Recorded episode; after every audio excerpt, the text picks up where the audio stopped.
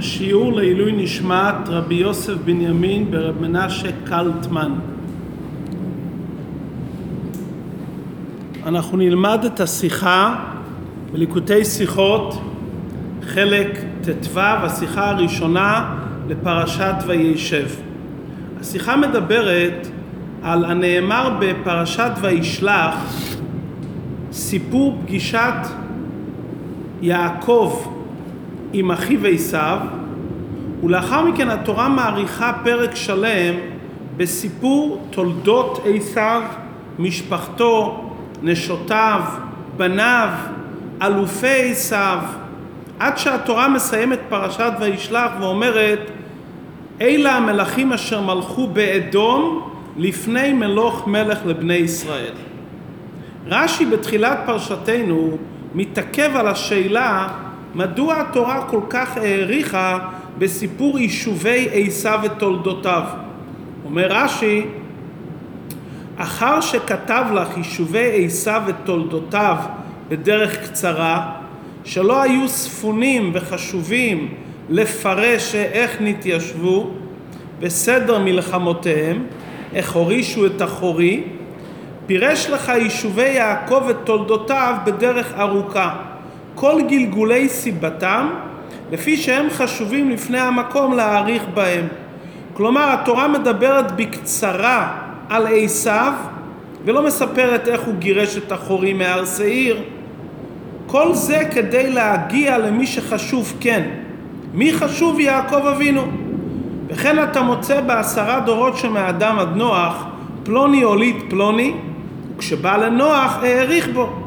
וכן בעשרה דורות שמנוח ועד אברהם, קיצר בהם.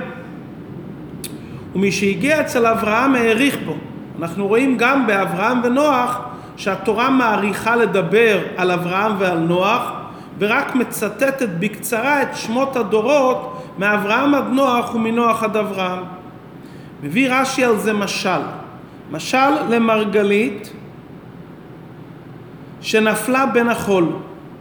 אדם ממשמש בחול וקוברו בקברה עד שמוצא את המרגלית. ומשמצאה הוא משליך את הצרורות מידו ונוטל המרגלית. כלומר אדם אבד לו אבן יקרה בחול, אדם ממשמש בידיו בחול למצוא את זה, לוקח נפ, נפה ומחפש, כשהוא מוצא את המרגלית הוא משליך את הצרורות מידו ונוטל את המרגלית. כלומר, התורה מעריכה ביעקב אבינו שהוא המרגלית, ומספרת על אלופי עשיו וכל התולדות של עשיו כהכנה והקדמה להתעסקות ביעקב אבינו שהוא המרגלית. עד כאן דברי רש"י. דברי רש"י דורשים ביאור. לכאורה אין המשל דומה לנמשל לחלוטין. במשל של המרגלית, המרגלית בעצם תמונה בתוך החול. כשמדובר על הדורות מאדם עד נוח או מנוח עד אברהם, אנחנו לא יודעים בכלל מי זה נוח ולא יודעים מי זה אברהם. התורה חייבת לספר על כל פנים בקצרה את השמות של הדורות מאברהם, מנוח עד אברהם ומאדם עד נוח, כדי שנדע בכלל איך נוח הגיע, מי זה נוח, מי זה אברהם. וברגע שמגיעים לאברהם ונוח, שזה המרגלית, מפסיקים לדבר בעשרה דורות שהיו מאדם עד נוח ומנוח עד אברהם. בענייננו, יעקב אבינו הוא בנו של יצחק. מדוע צריכים לחפש בכלל את יעקב בין תולדותיו של עשיו? אנחנו יודעים מי זה יעקב ולא צריכים לחפש אותו בתוך התולדות של עשיו. רק עכשיו דיברנו עליו ויעקב לא מסתתר בתוך התולדות של עשיו.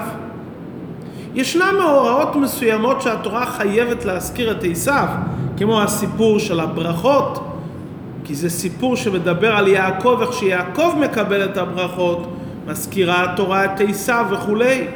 אפילו מה שהתורה מזכירה שעשיו ירש את הר שעיר, אפשר להבין, כפי שכותב המהר"ל מפראג, שכדי שיעקב אבינו יהיה היורש היחידי של ארץ ישראל, התורה מזכירה שעשיו ירש את הר שעיר, ובזה הוא פינה את הדרך ליעקב. אבל במשל מדובר שהמרגלית טמונה בתוך האפר, וצריכים לחפש אותה בתוך האפר. לפי הדברים שהסברנו לעיל, יש קשר בין יעקב לעשיו, שלכן התורה צריכה להזכיר גם את עשיו בדברים מסוימים, אבל יעקב אבינו לא טמון בתוך עשיו. זה לא מרגלית שנמצאת בתוך עשיו. יש כאן עירוב צד של קשר בין יעקב לעשיו, ולכן מזכירים אותם במינימום שצריך להזכיר. אבל זה לא מרגלית שנמצאת בתוך האפר. יעקב אבינו לא נמצא בתוך עשיו. ובפרט שהתורה מספרת את אלופי עשיו, שמדובר עד לתקופת שאול המלך לפני מלוך מלך לבני ישראל. זה בכלל לא קשור עם העירוב של יישובי יעקב ותולדותיו. מדוע התורה מספרת על המלכים שמלכו באדום לפני מלוך מלך לבני ישראל עד תקופת שאול המלך? ממשיך הרב בסעיף ג' שנוסף לכך שהמשל בעצמו לא מובן איך הוא דומה לנמשל גם ישנם כמה פרטים במשל שלכאורה דורשים ביאור. דבר ראשון, במשל מוזכר עפר וצרורות. מי זה בנמשל עפר וצרורות? נקודה שנייה, המדרש אומר שהגיע המלך למרגלית, הניח את העפר ואת הצרורות ונתעסק במרגלית. זה ברור הרי שברגע שהמלך מגיע למרגלית, הוא יותר לא מתעסק עם העפר והצרורות. מהלשון של רש"י כתוב, משהגיע למרגלית המלך עושה פעולה מיוחדת, הניח את העפר. כלומר, כדי שהוא יצליח להתעסק במרגלית כפי רצונו, הוא צריך לעשות פעולה מיוחדת להניח את העפר. מה זה בנמשל ומה כוונת הדברים? שהמלך מניח את העפר כדי להתעסק במרגלית? מקור דברי רש"י זה מהמדרש. והנה אנחנו רואים שיש שינויים קלים, משמעותיים, בין המדרש לרש"י. במדרש נאמר שהוא מפשפש בעפר. רש"י אומר ממשמש בחול. לא מפשפש מחפש אלא נוגע. רש"י מוסיף קוברו בקברה, מנפה את החול בקברה. זה לא מובא כאן במדרש, זה מובא במדרש לגבי עניין אחר לגמרי. רש"י שמתחיל את הדברים, הוא אומר שהמרגלית נפלה בין החול והאדם ממשמש בחול. בסיום המשל אומר רש"י, מי שמצאה הוא משליך את הצרורות, הוא לא מזכיר חול. התחיל את המשל עם חול, הגיע למרגלית, וכשמוצאים את המרגלית, הוא משליך את הצרורות, וכאן לא נזכר עניין החול. דיוק אחרון, רש"י אומר, משליך את הצרורות, שבמדרש נאמר הניח את הצרורות. משליך, זאת אומרת הוא לגמרי מתנתק מזה. כדי להבין את הדברים, מביא הרב את פירוש המהר"ל מפראג, שהמהר"ל מסביר שרש"י לא מזכיר בסיום דבריו את עניין החול, אלא אומר משליך את הצרורות, כי בזה רש"י בא להסביר מדוע התורה לא מדברת יותר מעשיו. כי אחרי שהתורה התחילה לדבר על יישובי יעקב, כל יישובי עשיו אין בהם שום צורך. הם כרגע כצרורות שצריך להשליך אותם. לכן זה נקרא צרורות, כי ליישובי עשיו המאוחרים, שהתורה לא מדברת עליהם, אין שום עירוב עם יעקב אבינו. כמו שהצרורות אין להם שום קשר למרגלית. כלומר, יישובי עשיו המוזכרים לפני זה, זה כחול. יישובי עשיו שיבואו לאחר מכן, התורה בכלל לא מדברת עליהם בהמשך פרשת וישב. כי אותם יישובים ואותם היסטוריה שיש לעשיו לאחר שמזכירים את יעקב, זה כבר כצרורות. הרבי על הפירוש של המהר"ל אומר שהפירוש לא מובן לכאורה. כי לפי זה אין שום חידוש שהמלך משליך את הצרורות. כי אחרי שהוא התחיל לדבר מיעקב הוא לא דיבר בעשיו, זה אנחנו מבינים כבר בתחילת המשל. כל השאלה הייתה למה הוא מתעסק באלופי עשיו לפני שהוא מזכיר את יעקב. אחרי שהוא מזכיר את יעקב אנחנו מבינים. זאת אומרת, זה שלא מוזכר עשיו אחרי שהגענו כבר ליעקב, זה ברור, וזה היה ברור לנו גם בתחילת הדברים. המשל בא לבאר מדוע מזכירים את יישובי עשיו באריכות לפי ערך לפני שמדברים על יעקב אבינו.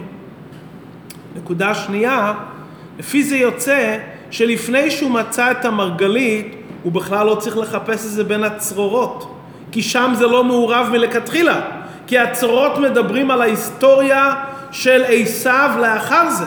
מלשון של רש"י שאומר, מי שמצאה ומשליך את הצרורות, זאת אומרת שכבר לפני זה יש גם צרורות. ועכשיו שהוא מוצא את המרגלית הוא זורק את הצרורות. כלומר שהצרורות זה לא כדברי המהר"ל, יישובי עשיו המאוחרים, ההיסטוריה של עשיו אחרי יעקב. זה בוודאי לא קשור איתנו. מדובר פה על דבר שנמצא כרגע ונחשב כצרורות. עלינו להבין מה זה חול ומה זה צרורות. ואיפה המרגלית של יעקב אבינו נמצאת בתוך החול והצרורות של עשיו? היא לא נמצאת בתוך עשיו. יעקב זה עניין אחד ועשיו זה עניין אחד. יעקב אבינו לא טמון וספון בתוך החול והצרורות של עשיו. ממשיך הרבה בסעיף ו' ומבאר את העניין באופן פנימי ועמוק מאוד. ידוע שההבדל בין יעקב לעשיו, יעקב זה צד הקדושה. יעקב זה האור. עשיו זה הסמל הגשמיות של העולם. התכלית של יישובי עשיו זה לא שיעקב אבינו יגור רק בארץ ישראל. יש תכלית שיעקב אבינו ישתמש גם בעשיו. יהודי צריך להתעסק גם עם הפן הגשמי. כפי שנאמר בפרשת וישלח עד אשר אבוא אל אדוני שעירה. אומר רש"י בימות המשיח ועלו מושיעים בהר ציון לשפוט את הר עשיו. ואת זה חז"ל באים להסביר במשל של המרגלית. לא מדובר כאן על יישובי יעקב לכשעצמם. יעקב לא מדובר כאן. כאן מדובר על המרגלית שנמצאת בתוך עשיו. על הניצוץ האלוקי הרוחני שמחיה את עשיו. על יעקב אבינו, איך שיעקב אבינו בפני עצמו הוא לעולם לא מעורב עם עשיו.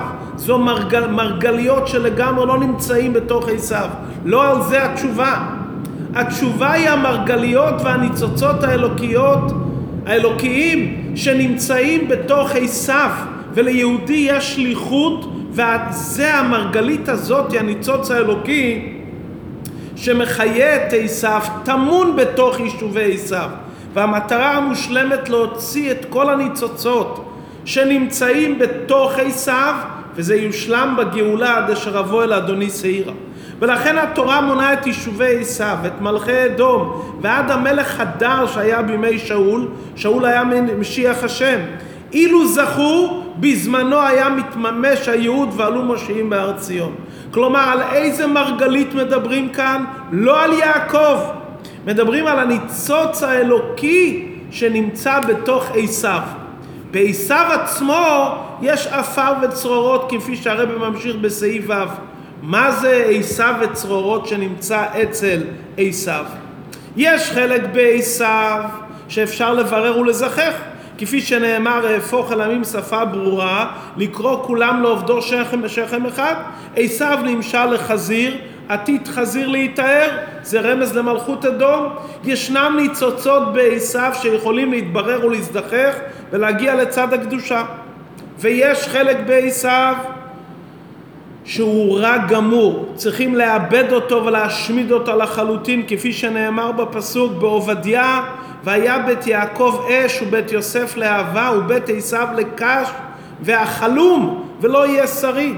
יש חלקים בקליפה שצריכים להשמיד לחלוטין. זה עפר וחול וזה צרורות. החלק שהוא מעלים ומסתיר, החלק הגשמי שמעלים ומסתיר, אבל אפשר לברר אותו ולזכח אותו, כי הוא לא רע מוחלט, ואפשר להפוך אותו לטוב ולהפיק ממנו תועלת, כמו קליפה ששומרת על הפרי, וכמו שיהיה לעתיד לבוא ועמדו זרים וראו צונכם, זה עפר, את זה מבררים, את זה מזכחים, קוברו בקברה, אתה מחפש את הניצוץ האלוקי בגשמי, מה שהוא יכול לשרת את צד הקדושה. ויש חלק בקליפה שזה צרורות שאין בזה שום תועלת, זה דבר המזיק. כמו צרורות, אבנים שלגבי נזקי בהמה, יש מושג של צרורות, צריכים להשמיד לגמרי. באופן יותר רחב, זה ההבדל בין קליפת נוגה לגימל קליפות הטמעות. קליפת נוגה אפשר לברר, גימל קליפות הטמעות צריך להשמיד ביתם, אי אפשר להגיע אליהם. יעקב אבינו מגיע לשלימות שלו שהוא, שהוא יגיע למצב של לשפוט את הר עשיו. הרי נאמר ורב יעבוד צעיר. מה הסיבה שעשיו נקרא רב והיעקב נקרא צעיר? זה כמו שאדם שהוא מדבר מוכרח להזדקק לחי צומח ודומם כדי שהוא יחיה. ככה שאומרים ורב יעבוד צעיר, השורש של עשיו יותר נעלה מהשורש של יעקב. הרי עשיו מרמז על אורות של עולם התוהו שקדם לתיקון במעלה וברגע שיעקב מברר את הניצוצות של הקדושה שנמצאים בעולם התוהו אצל עשיו, יעקב אבינו מתעלה על ידי זה, הוא מגיע לשלימות שלו. לכן יש שליחות של יהודי בעשיו, בזה שהתורה מספרת על אלופי עשיו, על המלכים שמלכו באדום לפני מלוך מלך לבני ישראל. התורה רוצה לומר יש ליהודי שליחות בחלק הגשמי של העולם שנמצא בעשיו בגלות אדום. דבר נוסף התורה רוצה לרמז שיש מעלה בתוהו שאין בתיקון. ואלה המלאכים אשר מלכו באדום לפני מלוך מלך לבני ישראל. תדע יש שם ניצוצות שקדמו ליעקב אבינו. וכשיעקב מברר את אותם ניצוצות הוא לוקח מהמלאכים של תוהו ומביא את זה ליעקב. כמו שאדם ניזון מדומם צומח חי מדבר הוא נזקק להם כי יש בזה איזה ניצוץ שהאדם מתעלה על ידי זה וזה ההוראה כפי שהרבי ממשיך בסעיף ט', שיהודים באים לגלות ונמצאים בגלות, בפרט בגלות האחרונה, גלות אדום. זה בשביל לברר את הניצוצות בדברים הגשמיים. הניצוצות הללו באים מעולם התוהו. המרגלית זה הניצוץ של הקדושה. הדברים הגשמיים שיש מסתירים על ניצוצות הקדושה, אבל יהודי יכול להעלות אותם נקראים עפר. הדברים שאי אפשר להעלות אותם. רק במקרה של תשובה שאדם בטעות נפל לגימל קליפות הטמעות או על ידי ניסיון, הניצוץ בגימל קליפות הטמעות נמצא בהיעלם מוחלט, אתה לא יכול להתעסק עם זה, אתה חייב לדחות ולהרחיק את זה, זה לא קשור לשליחות שלך. יהודי כרגע לא צריך להתעסק עם דברים שהניצוץ שבהם נעלם לחלוטין והוא מוסתר לחלוטין, לכן זה נמשל לצרורות. ברגע שאתה מגיע לנקודה של הניצוץ, הגיע למרגלית, עוד לפני שאתה מתעסק איתה, אתה חייב להניח את האפר. כשאתה מגיע לניצוץ אתה רוצה להתעסק עם הניצוץ, אבל לפני שאתה מתעסק איתו, ברגע שהבנת את התודעה שיש כאן ניצוץ אלוקי, עליך לעשות פעולה להניח את האפר. מה המשמעות להניח את האפר? להוכיח שלדברים הגשמיים, ללא הניצוץ האלוקי שנקרא מרגלית, אין שום חשיבות עצמאית, אני מתעסק בזה רק כדי להוציא את ניצוצות הקדושה. כשהגעתי לניצוץ של הקדושה, אני מניח את האפר. והדברים עמוקים יותר. כי ברגע שאדם מייחס חשיבות לחלק הגשמי לאפר, הוא לעולם לא ימצא את המרגלית.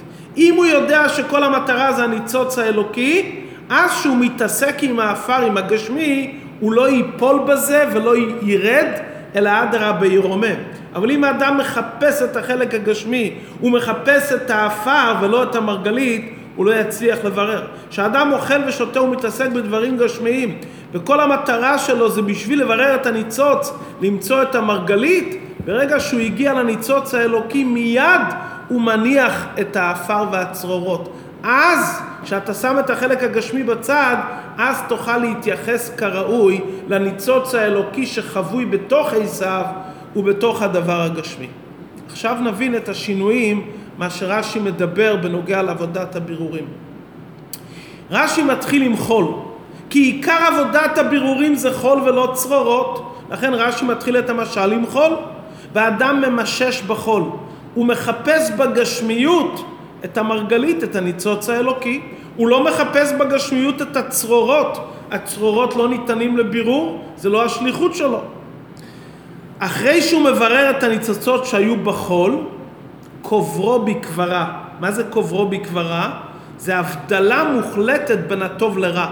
אתה כרגע, אחרי שהבנת ומצאת את הניצוץ, תפריד אותו באמצעות קברה, באמצעות נפה, תבדיל אותו לגמרי מהחלק הגשמי. וברגע שהפרדת ומצאת את הניצוץ הגשמי, אומר רש"י ומזהיר אותנו, מי שמצאה משליך את הצרורות מידו, צריך להשליך את הרע המופרד. כאן פתאום החול נהפך לצרורות. כאן יש נקודה עמוקה מאוד. כל זמן שלא הבדלת את הטוב מהרע, הדברים הגשמים הם מבחינת חול. מה זה חול? מעלים על הניצוץ האלוקי.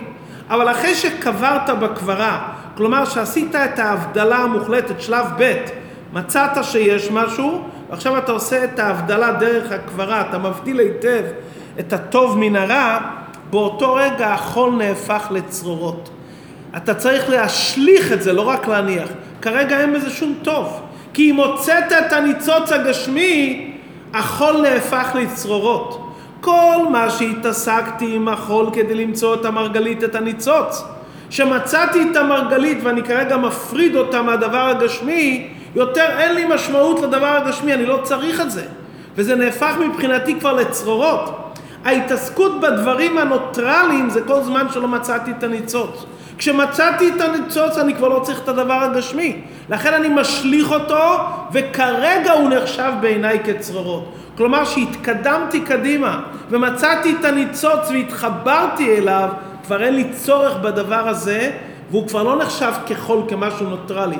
הוא כבר מבחינתי כבר צרורות, כי אני לא צריך אותו לגמרי, את אותו חלק גשמי שביררתי ומצאתי את הניצוץ. כלומר, הזיכוך המושלם יכול להיות ברגע שאדם מבין שהחול והעפר הגשמי אין לזה שום חשיבות מצד עצמו. והמבחן לזה שברגע שהוא מוצא את המרגלית שלשם הוא חותר, הוא מניח את העפר ולא רק מניח את העפר. הוא מסתכל כרגע על הדבר הגשמי כצרורות עד שהוא משליך את זה. כי ברגע שהוא קולט שיש כאן מרגלית והוא מתעסק עם המרגלית, הגעת לניצוץ האלוקי, אני כבר לא צריך את הדבר הגשמי לגמרי. כמו שחז"ל אומרים, תוכו אכל קליפתו זרק. התוך קשור עם זה שתזרוק את הקליפה. אתה רוצה להגיע לתוך של הדבר, הסימן שהגעת לתוך שזרקת את הקליפה לחלוטין. אם לא זרקת את הקליפה לחלוטין, סימן שלא קלטת שזה המרגלית. המבחן שהגעת למרגלית ואתה מתעסק עם המרגלית, שגם הדבר שהוא היה מבחינתך חול, אמצעי, כרגע שהגעתי למטרה ולתכלית, החלק הגשמי הזה כבר יותר לא נצרך מבחינתי. אחרי שעשיתי בו את התיקון הוא הפך מחול לצרורות, ולכן אני משליך אותו. מסיים הרב את השיחה בסעיף י"א. מי התחיל את העבודה של בירור הניצוצות? בעיקר יעקב אבינו. כי יעקב אבינו התחיל את ההכנה למתן תורה, גלות מצרים היא הכנה למתן תורה, יעקב ובניו יורדים למצרים כדי שמיציאת מצרים יגיעו למתן תורה. מה זה מתן תורה? להביא את האלוקות שלמעלה מהעולמות. עד מתן תורה היה אלוקות בעולם באופן מוגבל. מתן תורה הגיע הקדוש ברוך הוא לעולם אנוכי, אלוקות שלמעלה מהעולמות. כדי שיהיה בירור מושלם לדברים הגשמיים, להשליך את הצרורות, חייבים להגיע לאור שלמעלה מהעולם. מצד האור האלוקי שהיה בזמן אברהם ונוח, עד מתן תורה, זה אור אלוקי שמלובש בתוך העולם. לגבי האור הזה העולם תופס מקום, מקום מסוים. כדי להגיע למצב שאני משליך את הצרורות, שהדברים הגשמיים לא יתפסו אצלי מקום לגמרי, זה רק אם יתגלה האור האלוקי שמעל העולמות, שלגביו העולם לא תופס מקום גלל, אז אתה יכול להשליך את הצרורות. לכן רש"י לא מביא את המשל הזה שהיה מדובר על העשרה דורות מאדם עד נוח ומנוח עד אברהם. כי למרות שאברהם ונוח גם עשו עבודה של בירור הניצוצות באופן מסוים, אבל זה לא היה באופן שהשליכו את הצרורות ולקחו את המרגלית. כי גם אחרי שנוח ואברהם ביררו את העולם, העולם עדיין נשאר כמציאות. זה לא שהעולם כרגע אין לו שום חשיבות. כשניתנה התורה והתגלה אור השם בעולם, כרגע אין לעולם שום מציאות, יש רק המציאות האלוקית. ולכן רש"י לא מביא את המשל, הוא רק מזכיר את אברהם ונוח כדי לומר לנו שאברהם ונוח הם היו ההכנה כדי שיעקב ירד למצרים ונתכונן לקראת מתן תורה. מה היה העבודה של נוח ואברהם? הרי הם עשו איזה עבודה בעולם. נוח בירר את העולם ובירר את העניינים שקשורים לעולם. לפני עבודת נוח העולם היה חמאס. נוח הביא שהעולם יהיה כתיקונו, עולם חדש רע. הקדוש ברוך הוא כרת ברית איתו, העולם לא ייחרב.